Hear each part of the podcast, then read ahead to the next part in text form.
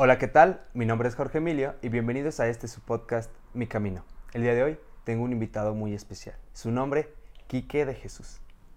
Hermano, gracias, un saludo a todos. Gracias, hermano, por la, por la invitación. Por ahí, por una amiga en común. Sí, una amiga en común. Cómo se dan los tiempos rápido que conoces a una persona, esa persona te conoce a otra. Gracias, hermano, por, por la invitación. Estoy muy contento y pues también, ¿no?, invitar a los, a los amigos a que se suscriban al canal y que no se pierdan estos videos. Pues, muy bien. Sí, pues ahí una amiga en común, un episodio que, que salió hace, hace poquito, lo van a estar viendo cuando salga este video. Eh, me puse ahí de con, en contacto con ella, me dice, tengo un invitado muy bueno, una historia que te vas a quedar así de wow, vas a quedar girando en un tacón. Y yo dije, pues vamos a ver si es cierto. Pues esperemos que sí, esperemos que sí. Mira, eh, ahí es una historia muy, muy complicada, muy, com- muy compleja también y muy triste, ya que actualmente vamos a iniciar desde, desde lo que soy, del, uh-huh. del, del día más importante que soy. Okay. Yo tengo un año y diez días de, de trasplante de riñón. Recientemente cumplí pues, esa fecha, el veintinueve de marzo. Mi hermano mayor, se llama Lalo, él me donó un riñón. Este, durante ese trayecto, pues, lamentablemente hubo pérdidas, pérdidas donde, donde hubo mucha depresión, donde hubo muchos contextos que no fueron favorables, donde hubo tanto lo malo como lo bueno, ¿sabes? Porque el apoyo de la familia siempre es lo más importante. Pero resulta que yo llevaba una vida absolutamente normal, absolutamente normal. Eh, jugaba fútbol, me alimentaba bien, etcétera. Pero la vida en veces suele darte muchas sorpresas, sorpresas inesperadas que no sabes que van a pasar. En ese sentido, eh, me fui a dormir a... a mi casita, a mi cama, estaba totalmente a gusto, pensando en el día siguiente, qué es lo que voy a hacer, qué es lo que eh, voy a desempeñar, a dónde voy a ir. La vida es así, ¿sabes? La vida son circunstancias que tú no sabes. Este, por eso es lo que, en lo, con lo que yo iniciaba. El día más importante es hoy. No hay que hacer los planes, por lo que les voy a platicar. Pues resulta, hermano, que, que amanecí, como ya te había platicado en la, en la plática previa. Uh-huh. Yo estudio en el CREN actualmente, estoy en octavo semestre. Estoy sano, gracias a Dios. Pero en esos momentos, este, despierto, como es la costumbre, voy y me lavo el rostro y me veo totalmente hinchado. Uh-huh. Totalmente hinchado, era un rostro desconocido. Yo tengo ojos rasgaditos, tengo ojos rasgaditos, es mi personalidad. Pero me desconocí al momento en que prácticamente mis párpados estaban juntos, juntos estaban cerrados. O sea, yo era... Yo era una persona, simulando una persona que pues la habían golpeado, que uh-huh. le habían hecho algo. Me amanecí totalmente con los ojos cerrados. Me asusté. En esos momentos yo tenía que... Me tocó a mí liderar los honores a la bandera uh-huh. ese día. Entonces imagínate, imagínate el impacto de ir y que las personas te vieran. Uh-huh. Yo sentía miradas. Tuve el valor de ir, decirle a mi madre, ¿sabes qué, madre? Voy al CRENA porque tengo un compromiso. Pues voy valientemente, agarro unos lentes de esos impro- improvisados, uh-huh. o sea, como para simular que estoy bien, ¿sabes? Llego y una compañera me dice, Jesús, me conocen, me creen. Uh-huh. Oye, Jesús, algo anda mal en ti. ¿Por qué? ¿Por qué? Yo, yo tratando de decir por uh-huh. qué cuando yo ya sabía que yo estaba mal, ¿sabes? Es que tus ojos, ve tus ojos. No, es que... El típico, la típica mentira, como para, uh-huh, para, disimular. No se, para disimular, para no sentirse atacado. En ese momento yo le digo, no, es que salí de trabajar porque trabajé de noche, inventando cosas, ¿sabes? Porque pues yo realmente sentía el miedo. ¿Qué pasa después? Llegó a mi salón, empezó a recibir comentarios. Oye, ¿sabes qué? Es que tus ojos, estás mal, te ves hinchado, te ves mal. Este, algunos otros compañeros hasta el día de hoy me dicen, ¿sabes qué? Yo te veía mal, pero no me animaba a decirte. Pero yo, lo que yo no captaba, yo no captaba es que yo al día anterior estaba bien. Mi enfermedad, que fue insuficiencia renal, no había, no, no había tronado, no había aparecido justo en el momento, en el día que yo desperté. Fue un doce de febrero. Yo el día catorce de febrero me iba a ver con mi pareja. Absolutamente todo cambia. ¿Qué pasa? Las ganas de orinar... Este, voy al baño, me dirijo al baño y pues prácticamente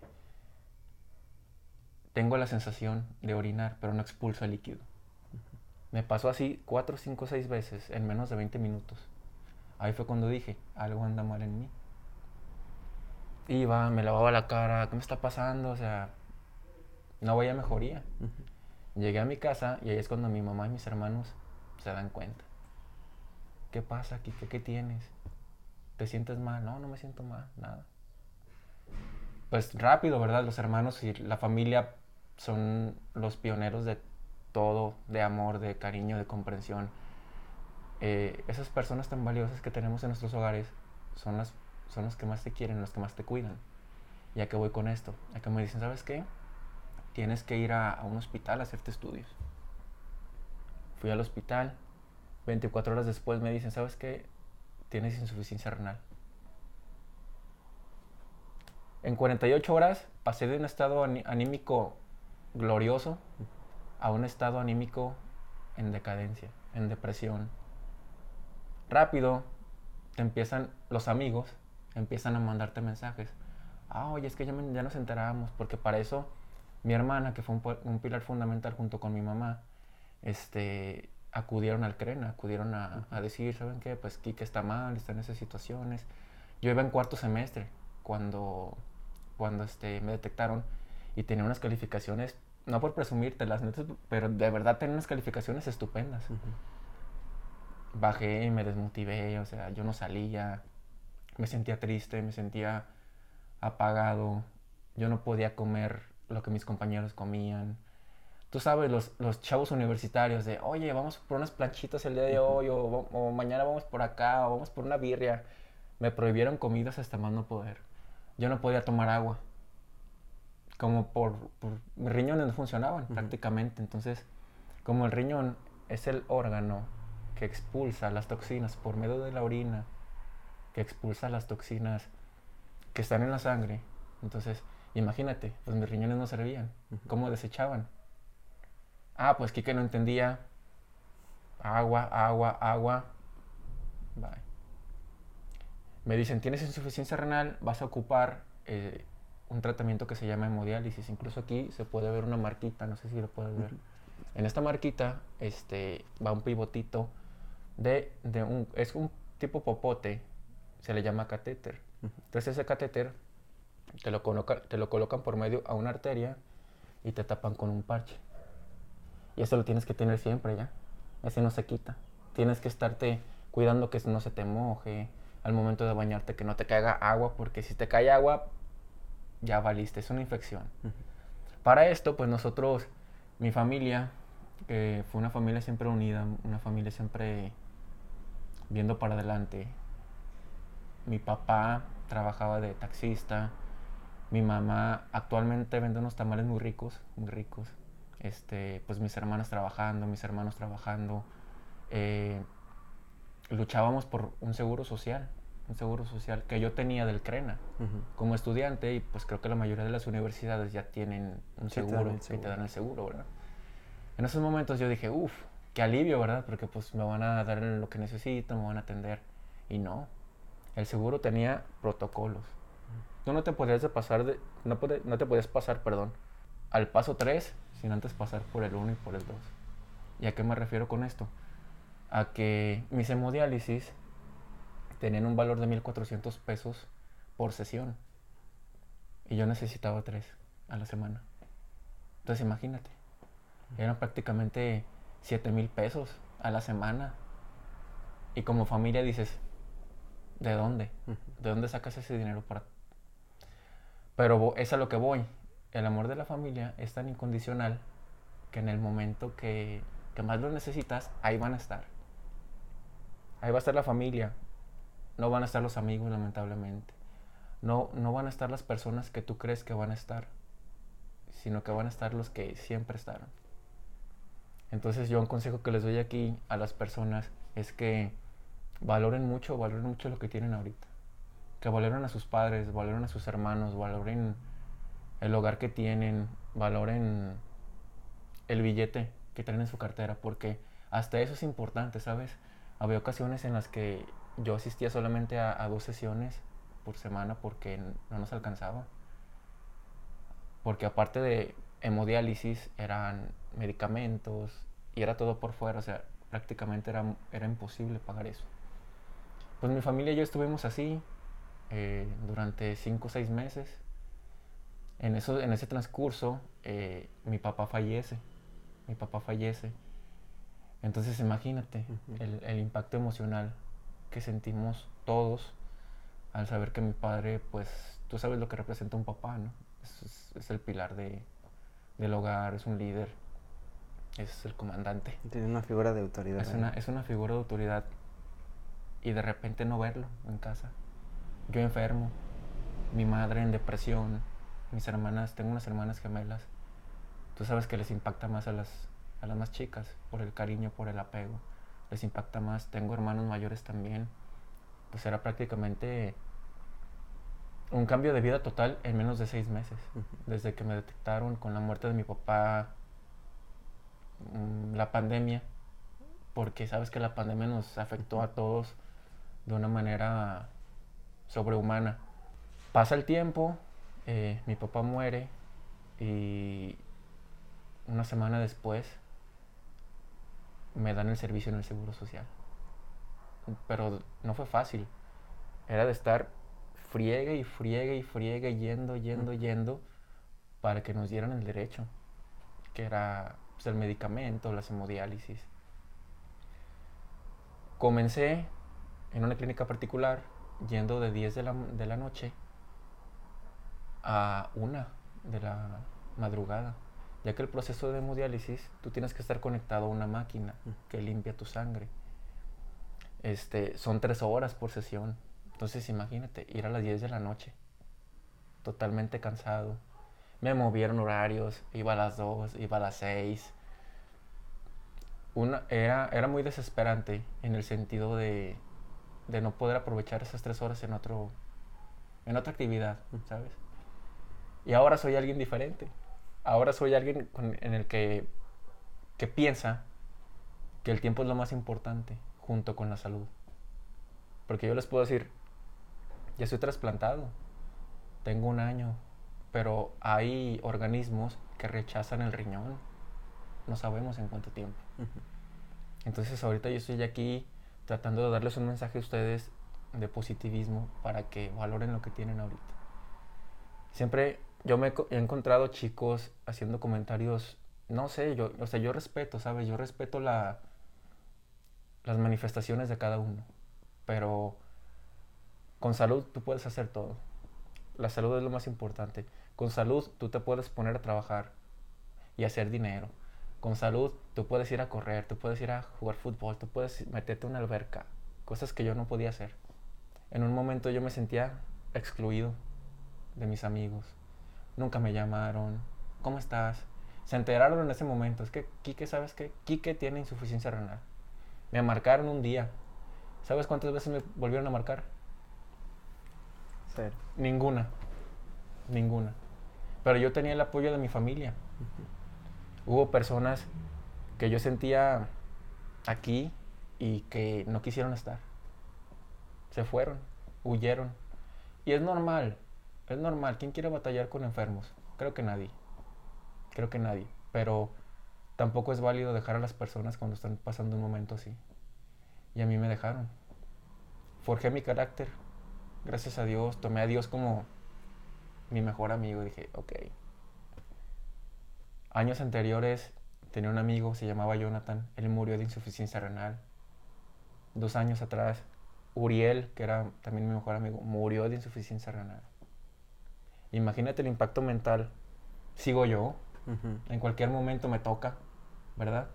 Gracias a Dios no me tocó. Estoy vivo, pero muchas veces el sentirte vivo no es suficiente cuando no tienes a los amigos. Cuando los ves en una fotografía no es lo mismo a tenerlos como a ti, que te tengo aquí enfrente platicándote las cosas y diciéndote, oye, ¿sabes qué? Pues el mensaje de positivismo, gracias por invitarme. Yo puedo decir muchas cosas. Mi papá no está, mi madre, mis hermanas, este, las veo y con mucha fuerza porque fueron más valientes que yo incluso.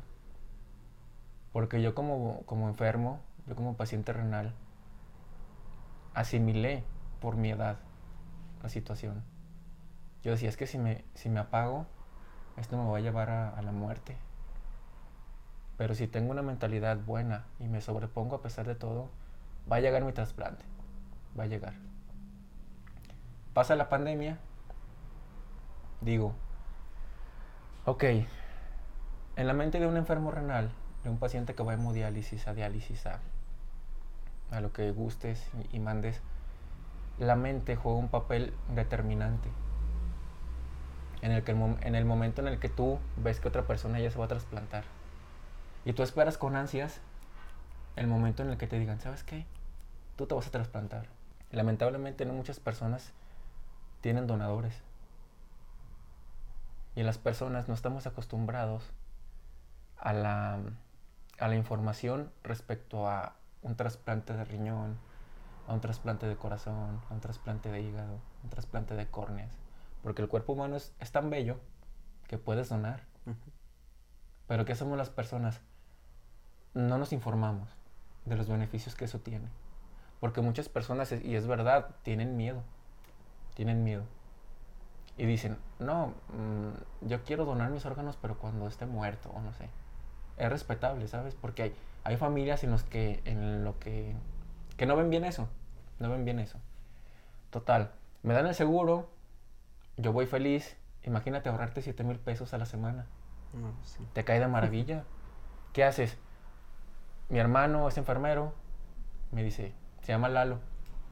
Me dice, ¿sabes qué, Quique? Yo me apunto para darte, para darte mi riñón.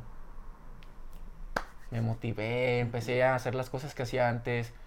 Todas las personas que tienen una enfermedad necesitan siempre una palabra de aliento. Necesitan siempre que tú les digas, échale ganas. Ya mero, pronto, acércate a Dios. Y vuelvo a lo mismo, yo no tuve a nadie que me lo dijera que no fuera mi entorno familiar. Me cuidaban, me regañaban, yo no podía tomar agua, pero tomaba agua. Y mis hermanas me regañaban, no tomes agua, porque ya me andaba en la noche. Que no podía respirar, que las calenturas. Vino lo del COVID. Cualquier síntoma que tenía yo era de prueba. Uh-huh. Porque, imagínate, enfermo y con COVID, era como una sentencia de muerte, prácticamente. Y conocí a personas que la libraron. Que dijeron, ok, pues la libré, pero yo decía, no, pues que a mí no me toque, ¿verdad? Porque uh-huh. va a estar cañón. El punto fue que iniciamos el, proce- el protocolo. Iniciamos protocolo de trasplante en el Hospital Hidalgo. Por cierto, un saludo a todos los doctores, enfermeras, porque ahora sí que mis respetos, ¿verdad? Encontré muchos amigos que me dicen, es que cuando tú vas al hospital, a un hospital particular, pues te van a tratar bien. Y no, o sea, no. Tú puedes ir al seguro social y te tratan bien. No, no hay que ser clasistas en hospitales particulares, hospitales públicos, porque la persona es la que te trata, no la institución. Tú puedes tener, yo dejé muy buenos amigos enfermeros en el seguro y tengo muy buenos amigos enfermeros y doctores en el Hospital Hidalgo. Entonces eso para mí no es importante, porque yo siempre he dicho que como tratas a una persona o como te tratan es un símbolo de quién eres con ellos, de cómo te comportas con ellos. Iniciamos el proceso, que se fue así, rápido, pero bien complicado. ¿A qué me refiero? A que te revisan desde aquí, desde este cabellito que tienes, uh-huh. hasta la uña de tu pie. Si tienes algo, no, sabes que no eres apto uh-huh. para donar, el que sigue. Y pu- pudo haber seguido mi otro hermano. Y si mi hermano hubiese tenido algún problema, no, no, no, bye. Es tan delicado el proceso para elegir a una persona que pueda donarte. Es pérdida de tiempo. Tienes que tener una economía bastante buena para hacer los estudios. Y a eso voy porque en el CREN hubo boteos, hubo rifas, hubo de todo para ayudarme. Los directores maravillosos, los maestros maravillosos, mis compañeros de salón maravillosos ahí. Consultas con psicólogos para prepararte. Uh-huh. ¿Para prepararte para qué? Para el impacto emocional de decirte, ¿sabes qué? Es que tu hermano no pudo. Para abajo la mente. O que te digan, ¿sabes qué? Tu hermano sí puede. Ahí ya estás, ay, te entra el miedo. Es que, ¿qué me van a hacer? O Yo soy, te voy a decir una cosa, yo soy muy miedoso en cuestión de las agujas, de las inyecciones. Yo prefiero las pastillas. Y lo digo aquí sin vergüenza, yo prefiero las pastillas porque, pues sí, yo le tengo miedo a todo. Bueno, el punto fue que gracias al CREN, gracias a mis tíos, gracias a mi familia, gracias a diferentes personas, gracias a, a, a un señor que se llama Cuco Alfaro también, eh, pues juntamos cierta cantidad de dinero, los estudios, que había un estudio de los dientes que cinco mil pesos, que un estudio del cerebro de cinco mil pesos, que un estudio de los pulmones, que un estudio de todo, los análisis de sangre, estudios de orina, este... Llegas, llega un punto en el que sientes que no vas, no vas a poder, que te vas a quedar a medias. Pero gracias a Dios pudimos. Gracias a Dios pudimos sol- solventar gastos, no sé cómo. Y ahorita lo digo aquí de una manera bien agradecido, con todas las personas que aportaron, que, que dieron.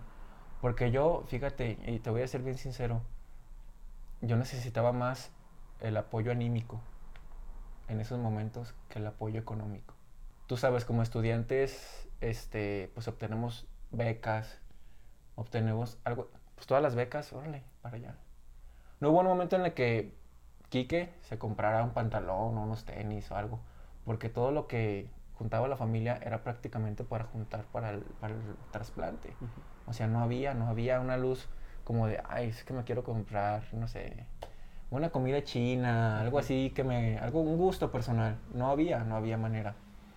Entonces, fue un veinte, veintiuno de marzo donde nos llaman este, y nos dicen, ¿tienen una cita? Pues ya habíamos concluido prácticamente todos los estudios. Yo ya, ya me sentía del otro lado. Uh-huh. Este, faltaba un estudio que era el más costoso de treinta y cinco mil pesos. El llamado estudio cruzado, donde simulan pues que tu riñón, el riñón, perdón, de la persona que va a donar, pues te lo ponen a ver cómo cae y todo eso. Eso es un estudio bien caro. Ya nos andaba quince mil pesos, dieciocho mil. Tenemos que juntarlo para una fecha en específico donde... Porque los doctores son así. Los doctores nada más te dicen, el martes quiero el estudio. Es tu problema si no juntas el dinero, ¿verdad? Sí. Ese es tu problema. Pero los doctores así son. Son duros, pero son, son ángeles, porque pues a las personas les dan la cura, o sea, les dan todo. El punto fue que pasa una cosa bien curiosa porque me encuentro precisamente este señor de una manera desconocida. Me pasan un contacto, mi hermana llama, sí, venga, pum, diez mil pesos. Ajustamos el estudio, gracias al señor, Cuco Alfaro, un saludote. Yo estaba súper contento, dije, no, ya la hicimos. Pero ese estudio decía sí o no, decía la compatibilidad. Si salía que no, todo lo demás que habíamos hecho, hecho a la basura. Uh-huh. Tuvimos la bendición, mi familia y yo, de que se diera el sí. noventa y nueve por ciento de probabilidades de que te quede. Y yo, uy, no, no, no. Lloré, lloramos, o sea, fue un momento emotivo. Recordamos a mi papá. Recordamos a, a mis amigos, porque mis amigos siempre fueron muy, muy cercanos a la familia, muy, muy cercanos. Este, los recordamos, dijimos gracias, gracias, ok. ¿Cuándo te vas a operar? El veintinueve de marzo. No, pues mi hermano, el que me, me iba a donar y yo, bien asustados. ¿Cómo que el veintinueve? Ajá. Sí, ya es el lunes. O sea, a una semana. Así, a una semana, y yo, híjole, te juro que yo me la esperaba por, por este, testimonios de amigos que conocí ahí. Que me decían, no, es que, es que tú vas a ir este día que des el cruzado y te van a decir que al mes. Ahí te vas a preparar y todo eso, ¿verdad? No, que pues. A mí me dijo el doctor, el próximo lunes te operas. Te vienes a internar el domingo a las cuatro. No, pues nos dio la hoja. Uh-huh. ¿Sabes qué? Te vas a internar a las cuatro de la tarde. Tráete las cosas higiénicas, pasta de dientes, jabón, shampoo, porque aquí te van a estar bañando, vas a estar... Van a estar, híjole, híjole. Imagínate, pues la vergüenza de... De que yo cuando me operaron, pues a mí me limpiaban las enfermeras mujeres. Uh-huh. Y yo me sentía con mucha pena y decía, híjole, o sea, son muy profesionales y eso se los agradezco. Pero como hombre, sí, no estás ¿verdad? acostumbrado. No estás acostumbrado. Uh-huh. Dices, ah, pues te van a poner un hombre y te van a empezar a lavar y todo. No, me ponían siempre mujeres. Yo le decía a mi mamá, híjole, no se puede hacer un cambio, ¿qué, verdad? Bueno, el punto fue que me enteré por ahí que, que mi hermano Lalo estuvo a punto también de, de morir en la cirugía, siendo mi donador. Siendo mi donador. ¿Qué pasa con los donadores? Pues a ellos pues les, les inflan la panza, les recorren todos los órganos a un lado para que el riñón pueda salir por, este, por enfrente. Mi hermano tiene aquí dos, dos este, cicatrices y de este lado tiene otra, donde era una manguerita. Uh-huh. Yo supe ya de tiempo que pues sí la pasó mal. A mí me fue muy bien en la cirugía. Pero imagínate los nervios, cuando llegan por ti, llega por ti el camillero y te dice, vámonos Quique, a operar. Pero llegan bien secos, ajá, llegan así como de, eh, pues súbase, dime, ah, dime algo, no, cuídate. Cuénteme o, un chiste o algo, cuente, rompa sí, el o sea, hielo. No, yo iba temblando, te lo juro, iba así, temblando. Entonces, yo llego a la, a una sala donde tiene pues una pared prácticamente de vidrio. Del otro lado veo a mi hermano, lo veo. Él me ve y yo no me le hago así, a mi hermano le hago. Y mi hermano no hace nada, nada más se agacha. Porque mi hermano es muy fuerte, tiene una personalidad fuerte, pero es muy sensible uh-huh. también. Los hombres fuertes siempre somos los más sensibles ante todo, ante el dolor. Pero muchas veces no lo expresamos, muchas veces nos quedamos pues con todo uh-huh. aquí, ¿verdad? Híjole, pues ya despierto el veintinueve de marzo, a eso de la una. Veo como a cinco doctores enfrente de mí. Hola, Quique, ¿cómo estás? No, bien, doctor, bien. Yo así, pues, medio borrachito, ¿verdad? Tenía la anestesia. Yo me sentía mareado y veía borroso. ¿Y sabes qué fue lo primero? ¿Cómo está mi hermano? No me decían cómo estaba mi hermano. No me decían. Y yo, ¿cómo está mi hermano? ¿Cómo te sientes? Y mi hermano, y se volteaban a ver así como... Imagínate, ajá, imagínate yo qué sentí en el momento en el que yo los veía. Y yo, ¿qué? ¿Y mi hermano? ¿Dónde está mi hermano? Hasta que llega una enfermera, este, me dice, oye, tu hermano ya está en recuperación, está en, en, en su cama ya, ya no está en terapia, él ya está en su camita. Y se puso a ver un fútbol, así me dijo uh-huh. la enfermera. Que híjole, qué bueno. Otra vez pensé en mi papá. En ese momento me solté a llorar. Me solté a llorar porque dije, te juro que pasó por mi mente no despertar. Incluso hay una fotografía que, que en unos momentos te muestro, donde yo me tomo una foto, entra mi cuñada, que es la esposa de, de mi hermano que me donó, me dice, oye, manda una foto para, para el grupo de la familia, para que te vean que estás bien. Saco mi sonrisota, la que nunca saqué en mi vida, te lo juro, porque yo pensé, dije, esa va a ser la última foto que van a ver de mí. Yo tenía la muerte muy cerca, yo sentía la muerte muy cerca.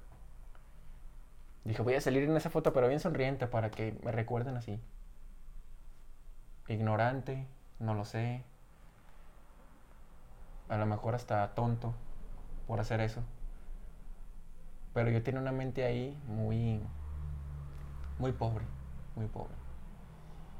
Y es lo que muchos me han recriminado. Me dicen, es que ¿por qué tienes la mente pobre si ya te iban a operar? Yo estaría contentísimo. Uh-huh. Pues ni el camillero me ayudaron a ponerme contento, ni los enfermeros, ni nadie. O sea, yo iba totalmente, iba hasta pálido. Fue una, una sensación de muerte. Pero cuando desperté, dije, ok, tú, Quique, naciste un veinticuatro de diciembre, pero volviste a nacer un veintinueve de marzo. El reencuentro con mi, con mi hermano. ¿Cómo fue el reencuentro con mi hermano? Pues, híjole. Eh, fue de, de chillón, de chillones. Porque yo estaba en una habitación junto a la de mi hermano, pero no podíamos vernos por obvias razones. Él estaba muy débil, yo estaba muy débil. Yo veía agujas por donde quiera en mi cuerpo. En mis manos tenía parches aquí, tenía una sonda. Yo no, yo en cualquier momento que me moviera, me iba a doler. Mi presión arterial estaba elevadísima. Y una parte importante de tu riñón es que la presión arterial esté controlada. ciento veinte ochenta, ciento diez setenta. Pero yo me estaba dando cuenta que ya orinaba. Yo veía las bolsotas de la sonda llenas de orina y decía, ay, qué bueno que ya orino. Hasta que por fin. Pero eso, sí, pero eso no iba a servir de nada, te lo juro, si mi presión arterial estaba mal. Y yo encomendándome, Dios, ya, ayúdame, porque ya me quiero ir, ya quiero... Yo, ¿sabes? Empiezas otra vez a retomar. Dices, ok, ya en un año voy a empezar, si Dios quiere, y va, va bien todo en un año, ya voy a jugar fútbol, o ya voy a agarrar la bicicleta, o ya voy a empezar mi vida normal, o ya voy a ir a una alberca. Cosas que yo no hacía. Por lo mismo. Uh-huh. Mi corazón estaba pum, pum, pum, pum, pum, pum, pum, pum, pum, siendo enfermo. Ahorita lo toco y digo, ay Dios, gracias, gracias porque estoy sano, ¿verdad? Ay. Hago videollamada con mi hermano, digo, ¿cómo estás, Lalo? No pude, no pude hablar. Lloré. Yo no le decía, Lalo, gracias, gracias hermano por todo. Mi papá pues está en un templo, su, su urna está en un templo, entonces este, pues fuimos a visitarlo, le agradecimos. Se siente muy bonito, ¿sabes? Que cuando tú estás sano, tú tienes amigos y tú tienes personas, pero cuando te pasa algo, tú no eres nadie, tú no eres nadie, no existes para ellos, existes para la familia. Este, te ven como una más, te ven con lástima. Yo llegué a escuchar comentarios a mis espaldas donde decían, es que Quique ya no tiene, ya no tiene vida, ya no le queda mucho tiempo. Yo me deprimía, yo solamente me encomen- me encomendaba a Dios. Yo decía, Dios, si tú quieres que esto suceda y si tú quieres que mi vida termine, no me hagas sufrir tanto, no quiero sufrir. Te puedo decir que callé bocas, que he callado bocas, pero yo no soy un hombre que tenga deseos de venganza en su corazón o en su personalidad. Yo no soy así. Yo soy una persona que, que ve lo que, que pasó lo que pasó, que ve lo que tiene ahora y que vivo agradecido con la vida, con mi familia, porque los amigos regresaron, regresaron, porque las personas que tú querías como pareja o como... algo más, regresaron. ¿Pero por qué? Porque yo ya estaba bien.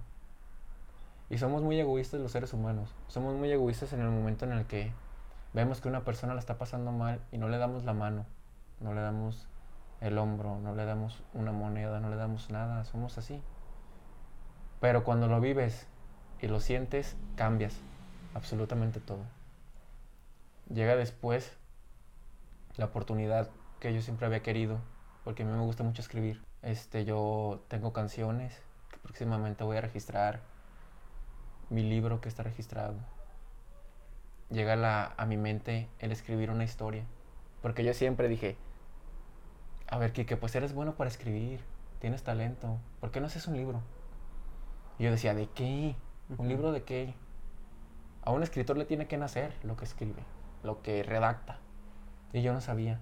Dije, ah, pues voy a platicar mi historia. Voy a platicar mi historia. El título, insuficiente, como la insuficiencia renal, insuficiente. Te voy a traer uno, te voy a traer uno, quedamos pendientes para traerte uno. Ya está, ahorita, ya está. No, ahorita no tengo, gracias a Dios, pues se ha vendido muy bien. Qué bueno, qué bueno. Entonces te voy a traer uno para en cuanto me lleguen.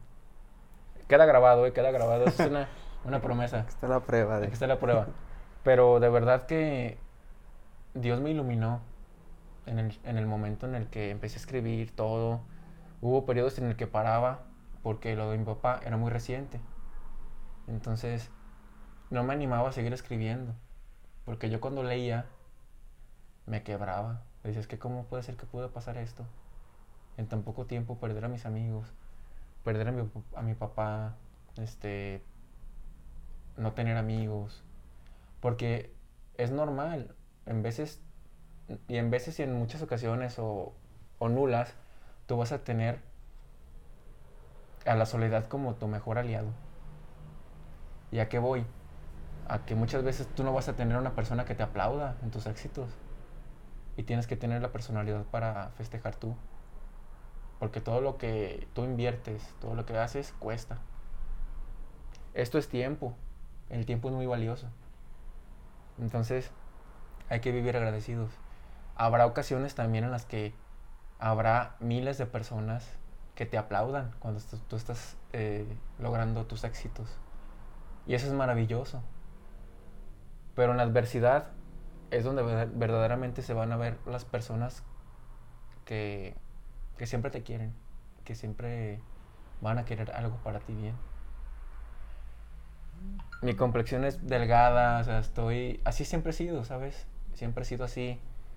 Pero ya mi mente cambió el chip de, de valorar lo que hay ahora y de no, de no ver para mañana. Yo siempre he dicho, y le dije a mi mamá, yo nací en, en cuerpo, mamá, y nací en mente después del veintinueve de marzo. Yo ya no soy el mismo. Y si yo fuese el mismo, créeme que yo no estuviera aquí tratando de dar un mensaje a las personas de que valoren, de que vivan, de que no juzguen, de que no hagan planes con la vida, porque la vida los va a hacer contigo. De verdad, aprovechen lo que hay, aprovechen el tiempo, aprovechen a, a su familia, aprovechen su soledad también. Eso es muy importante, de que no dependas de otras personas para hacer lo que a ti te gusta.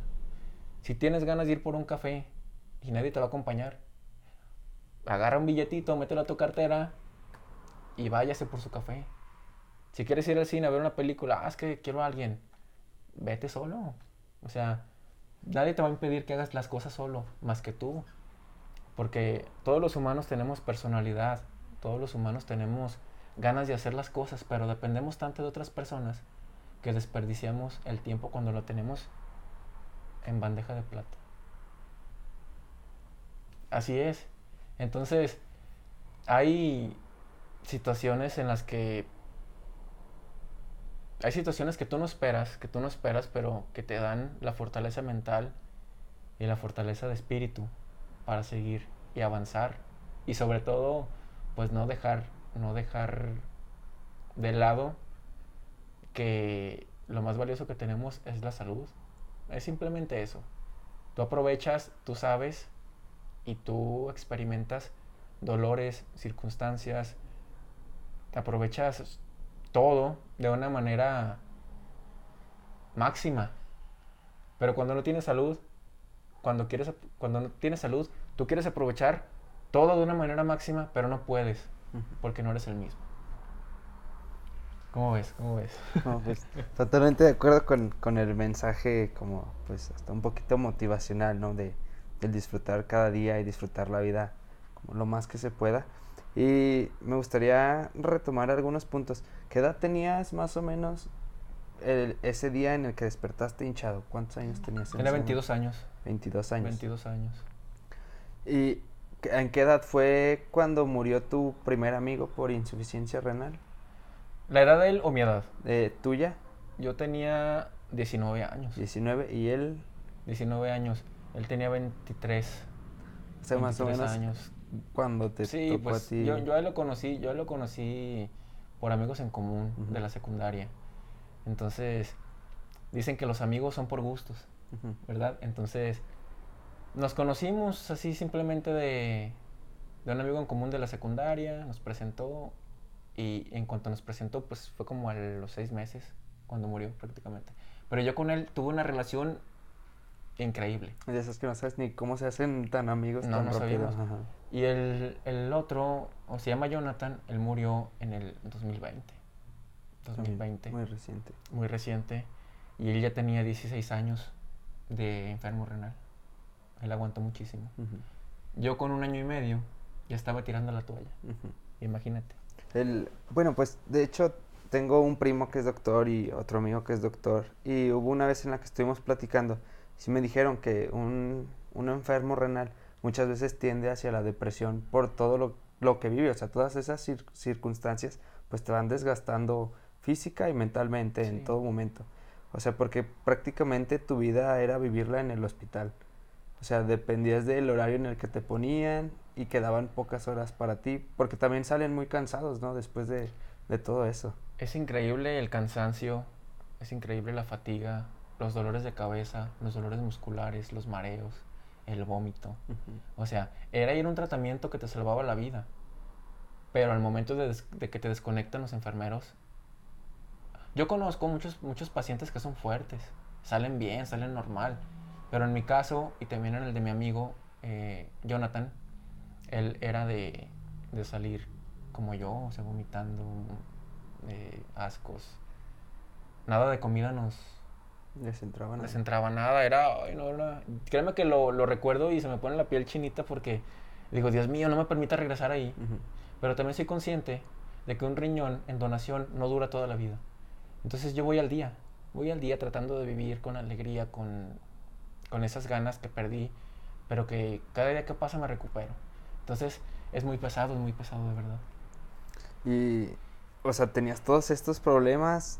tuyos, así como personales, que estabas confrontando una enfermedad, la pérdida de amigos, como, como dices, así como entrecomillado, porque hay muchas veces donde se ve quiénes de verdad quieren estar, ¿no? En los momentos difíciles. Hay, hay frases en las que mencionan que las personas están siempre en los momentos felices, pero no todos están en los momentos, digo, en los momentos fáciles están todos, uh-huh. y en los momentos difíciles es cuando... están contados o sí, sí, sí. hasta nadie, como lo mencionaste. Y o sea, estás sufriendo tu enfermedad, la pérdida de amigos, como esta nueva etapa de la vida, y de pronto también se viene esto de tu papá. Eh, ¿Le dio una, alguna enfermedad? ¿Dio algún aviso? ¿O fue él tenía, espontáneo? Él tenía complicaciones, complicaciones silenciosas. A él le pasó lo que a mí. Eh, yo comenté que de un día para otro, pues sufrí esto, ¿verdad? Uh-huh. Pero mi papá sí fue. También, él, recuerdo una ocasión, Día del Padre, Día del Padre, donde pues mi hermana caracteriza, se caracteriza por hacer comidas, mi mamá, o sea, se festeja al padre de una manera uh-huh. increíble en el ámbito de la familia, de mi familia. Y no comió, no comió, mi papá era de buen comer, era una persona chaparrita, gordito, siempre con su típica cachucha, un bastón, porque él tenía pues dificultades ya para, para caminar. Pero fue así, repentinamente empezó con delirios, empezó a desconocer a mi mamá. Eh, él siempre fue muy noble, noble en el sentido de decir qué le pasaba. Pero fue rápido, fue rápido los delirios, eh, le detectaron insuficiencia cardíaca, le detectaron falla renal también, le detectaron eh, hinchazón en su cuerpo, se complicó, prácticamente fue todo. Entró al hospital y al día siguiente murió, lo entubaron rápidamente eh, y pues ahí fue donde Don Hilario, Don Hilario Zavala pues pasó a, a mejor vida. Pero es lo que te comento, todo pasa tan rápido, no lo tienes presupuestado. Uh-huh. Que, que de un día para otro cambia tu vida. Y yo actualmente, mira, yo hago mi servicio en una comunidad y le lloro mucho a mi papá, le lloro mucho a mis amigos, porque no es de diez años, esto no es de diez años, no es de quince años, esto re- es reciente, es reciente de dos o tres años, entonces sí te pega mucho, más que nada porque pues la figura de un papá siempre es importantísima, la figura de una mamá, la figura de hermanos que te estén orientando y apoyando. Entonces, imagínate el impacto que tuve ahí en el, sí. en el sentido de, ay carajo, pues me siento a ver el partido de fútbol y siempre mi papá estaba, uh-huh. ándale hijo, cámbiale el fútbol, pon videos, algo. Y ahora me siento a ver un partido de fútbol y no está mi papá. Uh-huh. Sientes que algo falta ahí. Le digo a mi mamá, Dios es tan grande, ma. No, no es por presumir ni mucho menos, pero Ahora, ahora tengo un billete en mi cartera y antes no lo teníamos. Yo cuando estaba con mis mejores amigos no teníamos dinero, no nos poníamos a jugar a las canicas, a la rayita, juegos así entre nosotros, pero no teníamos dinero. Y ahora que yo tengo un poquito, no están los amigos. Es porque yo, es ahora a lo que yo digo, ¿a quién voy a invitar a un café? ¿A quién voy a invitar a, a una película de cine? ¿A quién? Si no está nadie. Y es por eso que yo he, yo he optado por, por mi soledad como una buena herramienta para, para hacer lo que, yo, lo que yo hago. Y yo sé que algún, alguna vez o, o en algún momento Dios me va a recompensar con, con un amigo o con, o con una pareja tal vez, donde yo pueda hacer algo diferente, ¿sabes? Pero yo voy al día, o sea, después de que pasan situaciones así de familia, de amigos, lo más importante es mantener tu mente bien, y es lo que estoy trabajando actualmente. Actualmente me siento bien, pero por mi salud, pero a lo mejor siento un vacío, siento un vacío en mi corazón respecto a las personas que ya no están ahorita. Sí, pues la, las pérdidas siempre son como muy complicadas. Eh, no sé, por, bueno, mencionaste, mencionas mucho como este apoyo con Dios. ¿Desde antes de tu enfermedad eras así de religioso o si fue algo como un salvavidas que tuviste? Yo era, yo era muy religioso, yo era muy religioso antes, en el sentido de, de que yo todo, todo era con Dios, todo. Pero cuando me detectan esta enfermedad, siento que me enemisté con Él.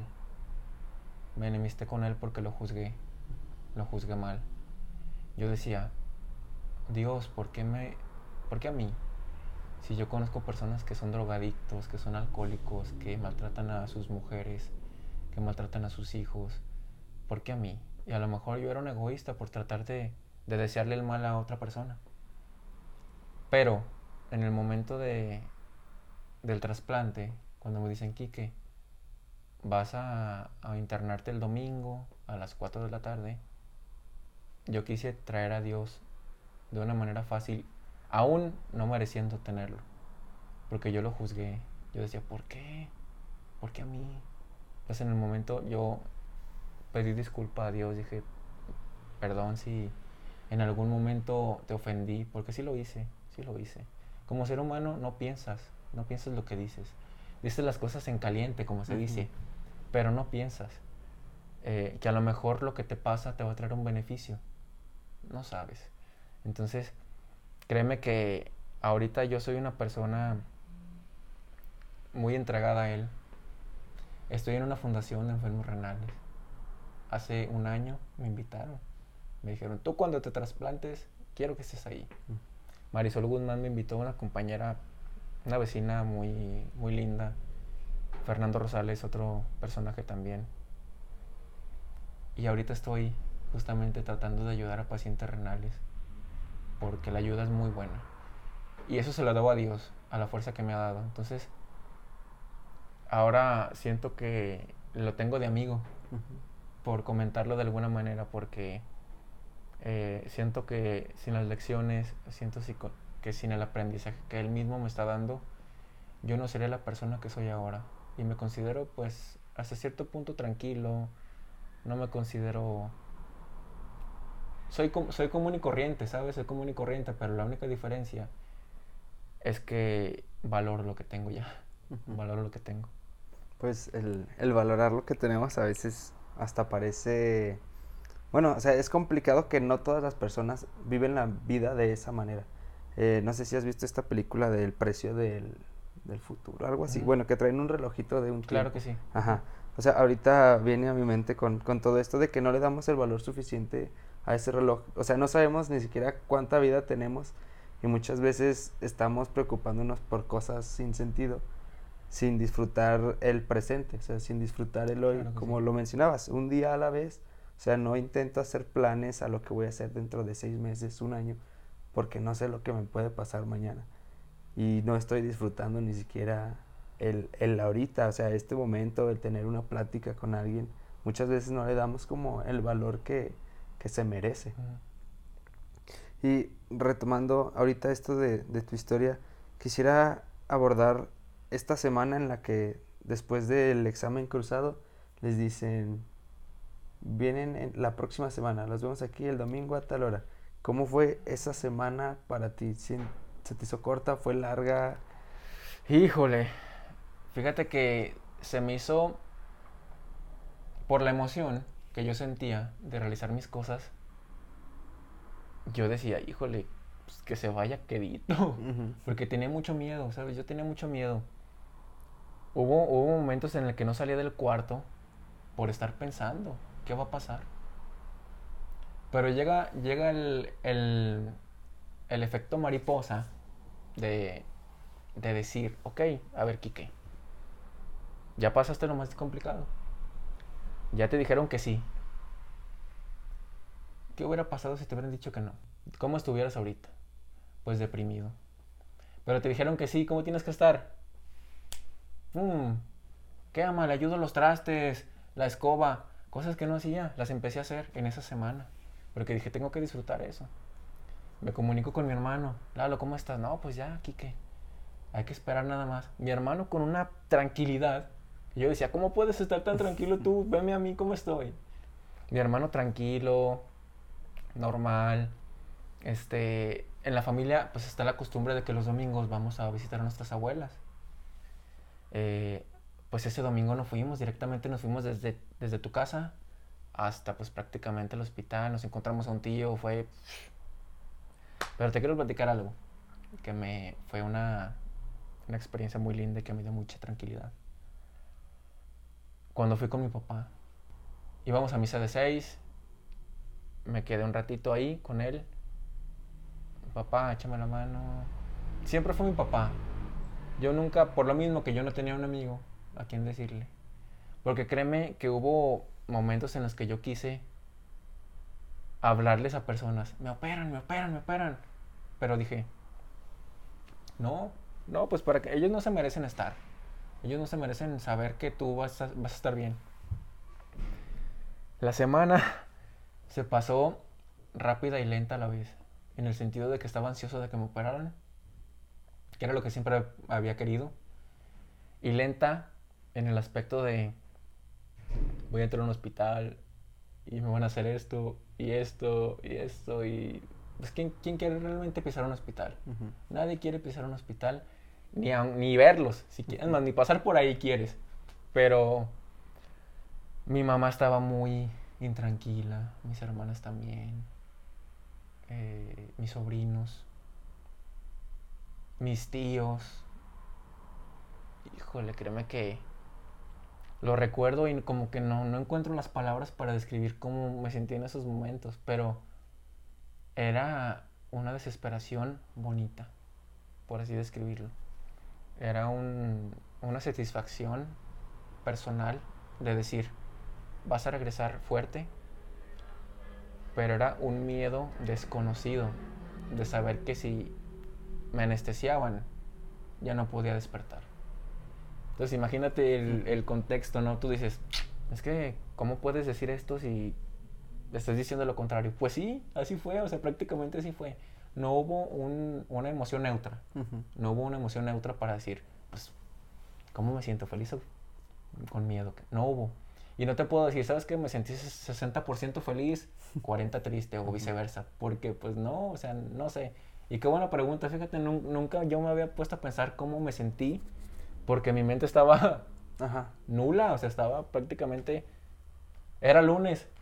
Ay, es que el domingo ya... Era martes. Yo pensaba en el domingo sin disfrutar los días. Ajá. Así fue, así fue. Sí, pues, o sea, es, es como siempre ese nervio de ir a un quirófano, o sea, por, por más mínimo que pueda hacer alguna operación, siempre entra como ese, ese miedecito. Hubo una vez que a mí me operaron la nariz porque me la rompieron de un golpe. Y, o sea, era nada más la nariz. Y al momento de que me dijeron, no, pues ya vas a quirófano, yo estaba como, ay, si me muero en el quirófano. Y nada más era una nariz. O sea, no me sí, puedo sí. imaginar el, la complejidad que pudo haber pasado por tu mente. Y la de tu hermano, el hecho de, de que tuviera el valor de donar un riñón y tú de recibir un riñón. O sea, ya es una operación mucho más complicada. O sea, tiene muchas más cosas que hacer. Y, y pues... O sea, siempre va a estar como ese miedo de, es que se quedó en la plancha o es que ta, ta, tal cosa, ¿no? Porque también cuando uno entra, o sea, es un lugar así como medio tenebrosón, un poquito. Porque está una lucesota más grande que la que tenemos aquí enfrente. Más grande, ¿no? no y, muchísimo más. Y una mesa y es como, ahí vas tú y... Ay, Dios. No, sí, no, sí, no. Es como, como un miedo. Eh, después de la operación, cuando... ves a tu hermano ya que están, digamos que más estables, ya con más fuerza, ¿qué, qué es lo primero que, que se dijeron? O sin, sin palabras. Yo veo, yo veo a mi hermano y le doy un abrazote. Digo, véngase, carnal. Un abrazotote. Fíjate que en ese momento no fui tan chillón, porque me salió decirle palabras. Lalo, gracias, ¿cómo estás? ¿Cómo te sientes? Este, platícame, ¿qué sentías? Las sensaciones, porque la familia nos decía, ¿y cómo se sentían con esto? ¿Y qué pasó después? ¿Y qué pensaban? Uh-huh. Así como tú me estás preguntando, uh-huh. así la familia, los curiosos de la familia, ¿verdad? Porque quieren saber todo. Y pues claro, tienen el derecho, pues si siempre estuvimos. Yo a mi hermano le digo, gracias Lalo por todo, este, ¿qué hay que hacer? O sea, yo motivado ya, uh-huh. porque yo, yo ya orinaba. ¿Estás unas cheves o qué? Unas cheves, me dice mi hermano, unas cheves, pero espérate poquito. Ahorita no, porque estamos recientes, Ajá. espérate poquito. Y sí, pues nos hemos tomado una cheve. De vez en cuando, pero no la tomamos. Uh-huh.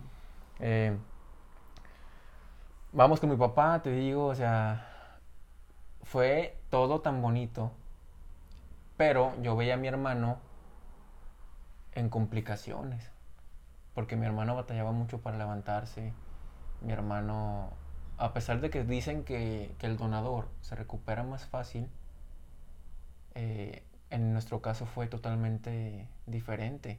Yo veía a mi hermano mm, demacrado, por así decirlo de alguna manera, Eh, con el respeto que se merece. Yo lo veía así, yo lo veía hasta pálido, no sé. Eh, hubo momentos en los que pues él batallaba para, para poder defecar. Yo también batallaba mucho. El dolor de estómago, su dolor de estómago. Pues es normal, cuando se te pasa la anestesia, la herida, te empieza a doler, te empieza a arder. Este, era videollamadas constantes con él, ¿cómo estás? ¿Cómo te sientes? Ven a la casa, eh, ¿qué hacemos? Este, te llevamos comida, o sea, todo.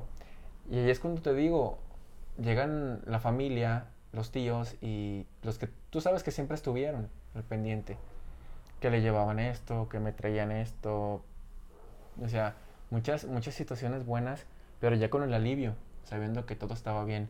Yo me vine a enterar después, por medio de él, que, que fue muy difícil. Los doctores le comentaron a él, ¿sabes qué, Lalo? Pues por poquito tu riñón no sale del cuerpo. Te lo hubiéramos quitado, pues ¿para qué? Para nada. Y hubieras muerto, hubieras muerto tú ahí. Imagínate, si eso hubiese pasado, a lo mejor yo estaría bien con mi riñón, pero sin mi papá, sin mis amigos y ahora sin mi hermano. Por eso el que, el que dona sí... es muy importante decirlo, si arriesgas tu vida, si arriesgas tu vida, pero al, así como la arriesgas, la regalas. Y yo cuando veo a mi hermano, yo no veo, yo no veo a mi hermano Lalo, yo veo ahí a un ángel que, que me dio la oportunidad de poder estar aquí ahora contigo hablando y, y expresando lo que, lo que se vivió.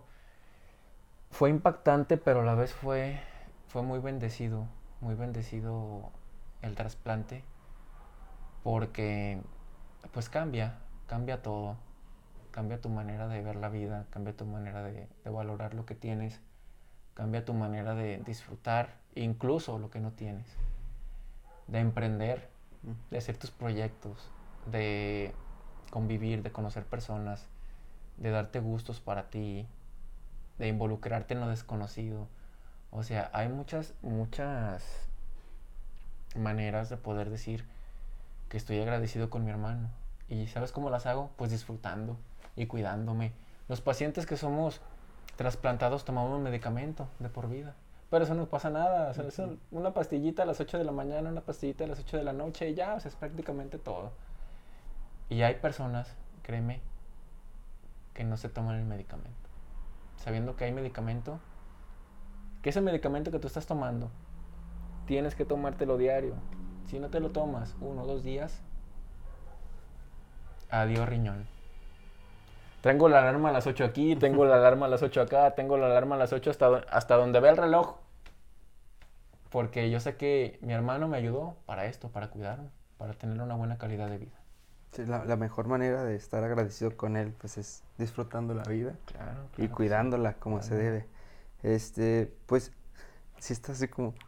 Muy, muy complicado to, toda esta parte, porque pues hoy ya llevas un pedazo de tu hermano dentro de ti. Ya ¿sí? lo llevo, claro que literalmente. Sí. Y después de, de todo este proceso, me gustaría ahora un poquito sobre el libro, porque siempre uh-huh. es, es interesante saber cómo nace un libro. El, hablas como de una inspiración en la que claro te pusiste que sí. a, a escribir. No sé si de pronto tenías un cierto horario en el que te llegaba la inspiración.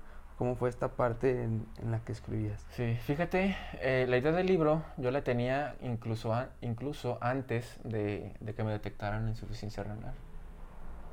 Yo nunca había pensado en hacer un libro de...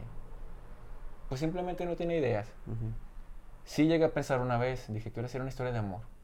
Yo soy muy cursi, uh-huh. yo soy así, o sea, yo no sé por qué, pero pues, es lo que hay, ¿verdad? Pues ni modo. En ese sentido, yo empiezo mi recuperación de tres meses después del trasplante. ¿Y sabes cómo los invertí? Escribiendo. Escribiendo ese libro. Dije, Quique, tienes que plasmar tu historia en este libro. Pero no lo hagas con fines económicos, no lo hagas con fines de fama, no lo hagas con fines de otra cosa que no sea... dar el mensaje que tú no obtuviste de las personas. El mensaje de apoyo que a lo mejor que cuando lo leas digas, ay Dios, pues que ya capté un mensaje aquí, este es el que tengo que tener para mi vida. Lo hice con ese fin. Un libro es muy costoso. Uh-huh. El diseño es muy costoso, el escribir, la redacción, la ortografía, todo te tienen que revisar para aprobarte un libro. Es muy costoso. Entonces, ahorré, este, me, te digo... ¿Cómo es la vida tan bonita que te da oportunidades? Me llegaban las becas de estudiante y las invertía. Ah, ok, pues ¿cuánto me cuesta? Ah, te cuesta tres mil. Ahora, mil, mil. Yo invertía, pero porque ya tenía salud, ¿sabes? Ya tenía salud y decía, qué bonito, qué bonita es la vida que te da estas, estas revanchas, este, estas oportunidades. El título. De que ya tengo la historia, voy a platicar mi historia, pero el título, ¿cómo lo llamo? ¿Qué? O sea, tiene que ser un título, un título que impacte. Tú cuando ves la portada de un libro, dices, ah, está bien chida esa portada o el nombre, y te llama la atención y hasta lo compras. Lees la contraportada, a ver de qué se trata. Bueno, batallé muchísimo en el título. Muchísimo. Sí. No sabía. Dije, ok, lo empezaba a leer y yo decía, hijo, está bien chido. Todavía no salía ni publicado cuando yo decía... No, como que este título no, porque tenía dos, tres títulos que le había puesto, uh-huh. pero dije, no, ¿cómo le pongo? Y en un escritor y en un compositor siempre lo más difícil no es la inspiración, es cómo le vas a llamar a tu obra para que impacte. En ese sentido, pues dije, ah, insuficiente. Pues insuficiente, claro, una palabra, pero insuficiente de... insuficiente. Y en la portada puse mi herida. Es un libro... Te digo, te lo voy a traer, te lo voy a traer. Se me terminaron, por eso no, no pude traerte uno, pero te lo voy a traer para que lo veas y que lo leas y que digas... Ah. Y créeme, me siento tan, tan bien en contarte esto, porque invertí mi tiempo de recuperación en escribir un libro. Me tardé cinco meses en escribir un libro. No te voy a decir, estaba todo el día ahí. No, porque pues no. Yo tenía que hacer otras actividades, tenía que ir a consultas todavía, después del trasplante, eh... Le dije a mi, a mi mamá, a mis hermanas, voy a escribir un libro. ¿Cómo? ¿Cómo vas a escribir un libro? Voy a escribir un libro. Van a ver. Van a ver. Cambias tu perspectiva de vida totalmente. Dices, pues si quiero hacerlo y tengo el tiempo y tengo la oportunidad, ¿por qué no lo hago? Y tú esperas, siempre esperamos a que las personas nos digan, hazlo. Siempre nos, nos tomamos tan en serio las palabras de las personas que no te aportan nada a tu vida. ¿Y a qué me refiero con esto? A ver, es que yo quiero abrir un negocio, quiero emprender. Y la otra persona te va a decir, no, es que no te va a funcionar. Y ya, no lo haces. ¿Por qué? Porque la persona negativa le está diciendo a una persona que tiene ganas de crecer, pues que no va a funcionar. Y las personas positivas somos así. Tomamos siempre como las opiniones a mal. No lo hagan, no lo hagan. O sea, de verdad, si quieren emprender o si quieren hacer algo, háganlo, porque es el momento hoy. Cuando... Es que ya se escuchó muy repetitivo, pero lo quiero decir. Cuando tienes salud, ya ganaste. Cuando tienes salud puedes hacer todo, prácticamente todo. Ya llega un momento en el que pues cotizo, ahí dos, tres este, imprentas. Eh, me recomiendan una muy buena. Me contacto con ellos, me hacen una cotización. Empecé con cincuenta libros. Dijo, voy a empezar con cincuenta libros para repartirlos a las personas que me ayudaron para que... Bueno, un poquito más. Llega la idea de, de meterlo a, a librerías, este, consulto bases, consulto trámites, y se me hace un poco caro. Entonces digo, híjole, no voy a ajustar, ¿qué hago? Dije, pues no es necesario, no es necesario meterlo a bibliotecas. Yo lo vendo, pero lo vendo con un fin económico, pero para ayudar a otro paciente que está en hemodiálisis o un paciente que está enfermo, que se va a trasplantar. Y ya se dio el apoyo. cuatrocientos libros se vendieron. Yo me quedé, te puedo decir sinceramente, te lo juro por Dios, por mi familia, por lo que tú quieras, que yo me quedé como, como en el veinte por ciento de las ganancias de los libros. Y todo lo demás se apoyó a un paciente. Imagínate mi corazón, o sea, decir, pues claro, a ti tanto te apoyaron, ahora tú da un cachito de lo que te dieron, invierte, haz, pero ayuda. Entonces, yo digo, no fue simplemente un libro, fue, es una historia, y gracias a esa historia pude apoyar a otro paciente que gracias a Dios ya está trasplantado. No sé, cosas de Dios, cosas mías, cosas de que el destino tenía, pero me siento doblemente feliz porque logré uno de mis objetivos, uno de mis sueños, que era ser escritor, y otro de los objetivos fue que pues gran parte de, de las ganancias se pudieron aportar para una causa noble. Es que estaba muy interesante esto, porque al momento de que cambia la perspectiva de tu vida, en donde lo más importante es la salud, dejas de ver como lo más importante el dinero, que es muchas veces en donde cometemos el error las personas, sí, constantemente. Claro. O sea, normalmente la gente trabaja para tener dinero, para después ir a comprarse cosas, y solamente es como acumulación de las cosas materiales. O sea, tú creas una obra que vendes, te quedas con un porcentaje porque pues tienes tus gastos, uh-huh, o sea, y, uh-huh, y no, no te llega como esa avaricia de no, dinero, dinero, en lo que mejor prefieres ir y ayudar a alguien más, porque entiendes que la verdadera importancia o el sentido de la vida está simplemente en disfrutarlo. Claro que sí. En, en aprovechar la vida lo más que se pueda, disfrutar cada momento, y entiendes que el dinero es como un apoyo más, no es el fin. Uh-huh.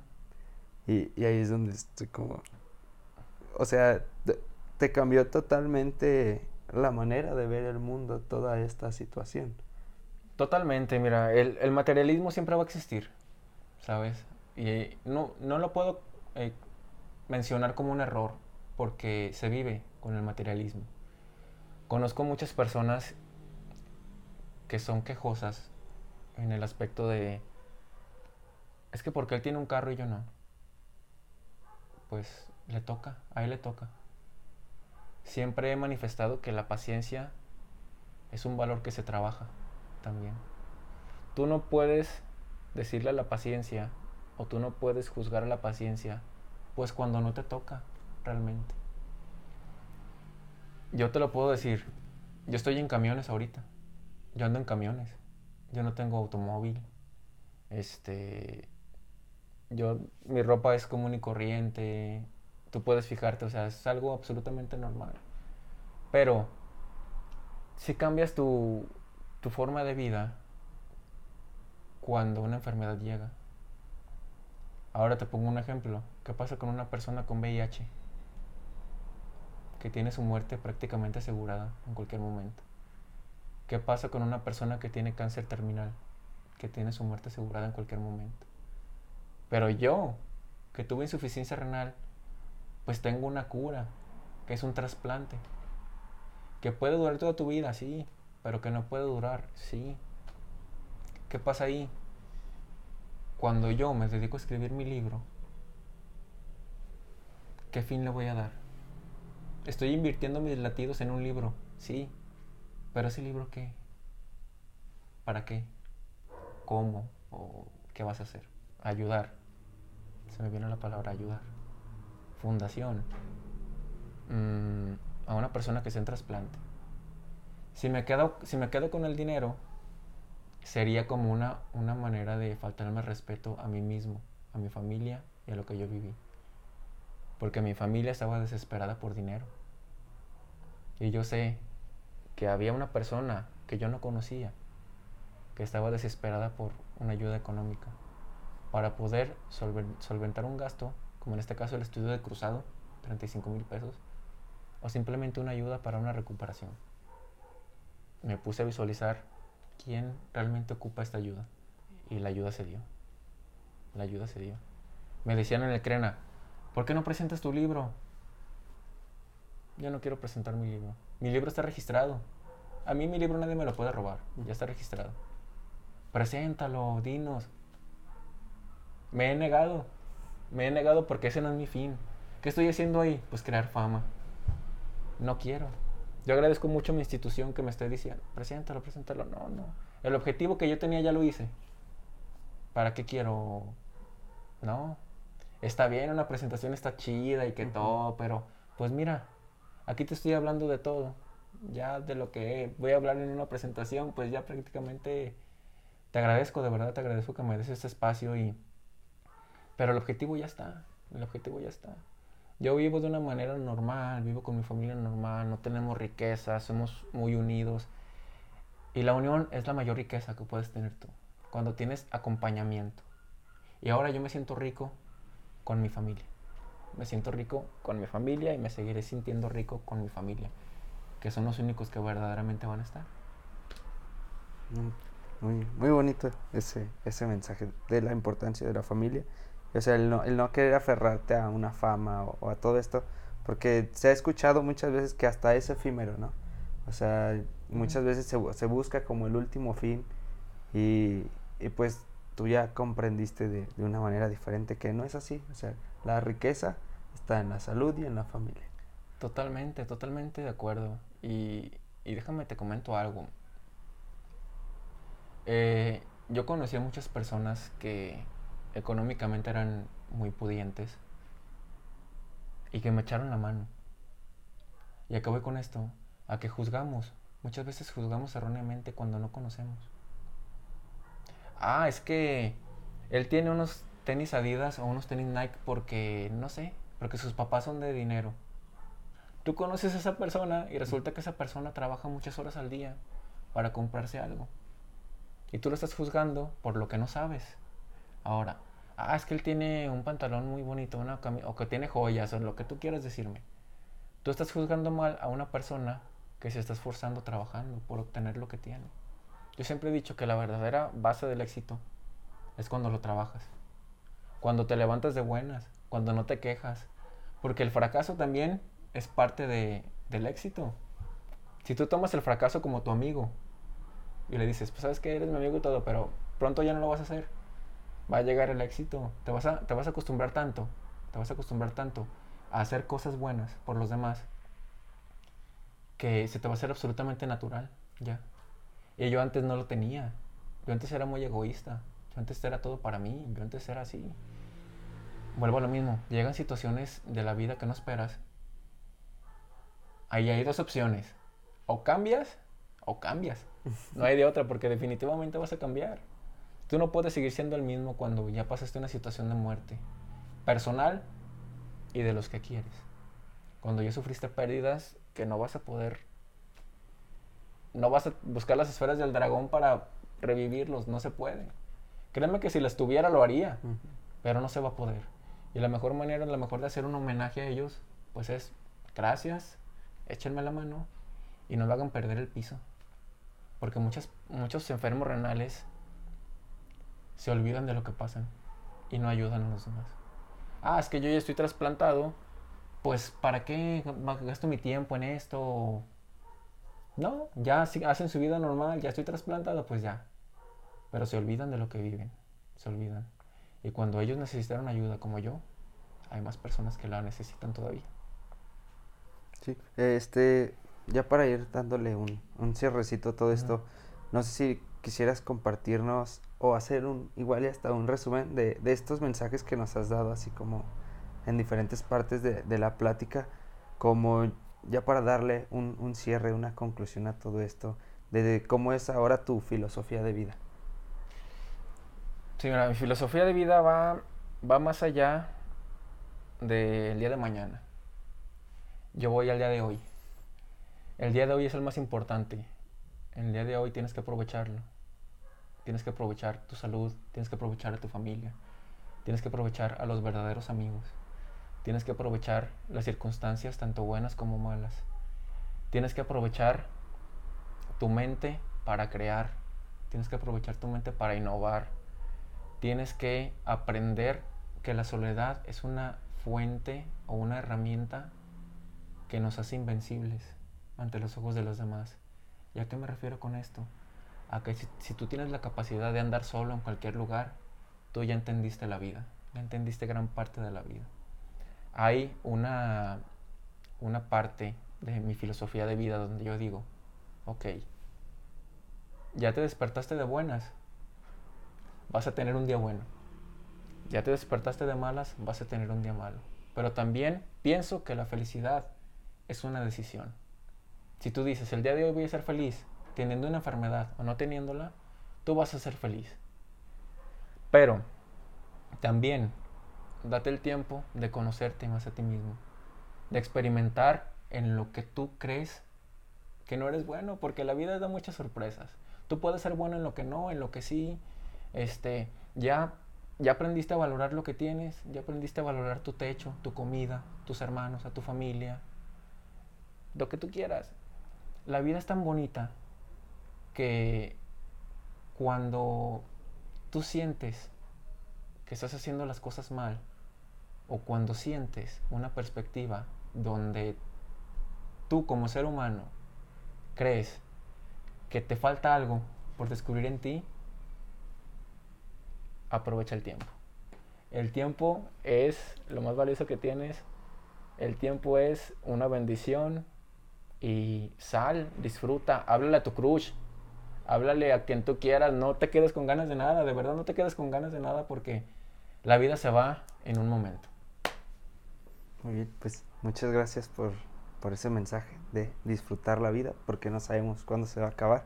Eh, redes sociales en donde podemos buscarte, si a alguien le interesó el libro, en dónde lo puede comprar, cómo se pueden acercar ahí un poquito contigo. Claro que sí, bueno, redes sociales, eh, estoy en Instagram como Quique de Jesús Oficial, eh, en Spotify tengo un, un programa también de podcast como Mucho Ánimo por Quique de Jesús. Este es un, ahora sí que es una invitación abierta a cualquiera, claro que estás invitado para grabar, claro que sí, este es una invitación abierta para el público en general. Me contactan, yo les digo, ¿saben qué? Pues tengo oportunidad este día, lo grabamos. Este, no manejo Facebook, no manejo Facebook, ese sí, nada de eso. Este, Twitter, también como Quique de Jesús. Este, y respecto al libro, este, en estos momentos no tengo, no tengo libros, este, gracias a Dios se terminaron. Los encargué esta semana, entonces uh-huh. Lo más probable es que lleguen para la próxima semana, pero ese lo pueden encontrar, este, también en mis redes sociales pueden escribir o ya directamente en el CRENA. En el que es donde se está, donde se está manejando el, el libro. Y pues ahora sí que también hablarles de, de la fundación, si me das oportunidad. Sí, adelante, eh, adelante. Contacto Renal. Búsquenos también en Facebook e Instagram como Contacto Renal. Donación de medicamentos, este, bolsas de diálisis, este, todo lo que necesiten, terapia psicológica, que es muy importante. En Contacto Renal estamos para servirles. Aquí va, va a aparecer una descripción de Spotify y la de YouTube. Claro que sí. Ahí los, los contactos por si alguien quiere ir a, a comprar el libro, a seguir a Quique, a suscribirse también ahí, a, a seguirlo en su canal de Spotify. Y para donaciones y todo eso, ya saben, aquí abajito en la descripción va a aparecer todo. Muchas gracias, Quique, por, por, el, por contarnos esta historia maravillosa que de verdad no... No, no tenía idea de todo lo que se vivía alrededor de, de un trasplante. Muchas gracias por abrirme el, el espectro de, de todo lo que se vive desde esa parte. Eh, gracias por el tiempo, por, por venir hasta acá, hasta el estudio. Encantado. Y gracias a todos por vernos, escucharnos. Ya saben que hay que darle manita arriba o abajo, como quieran. Ahí el algoritmo de todos modos lo agradece. Comentar, compartir. Y, y todo eso, todo eso que, que ayuda al canal. Mi nombre es Jorge Emilio. Su amigo Quique de Jesús, gracias. Síganlo, síganlo, vean sus videos, Spotify. Y mucho ánimo para todos. Dios los bendiga. A disfrutar porque eso es lo mejor. Muchas gracias y esto fue Mi Camino.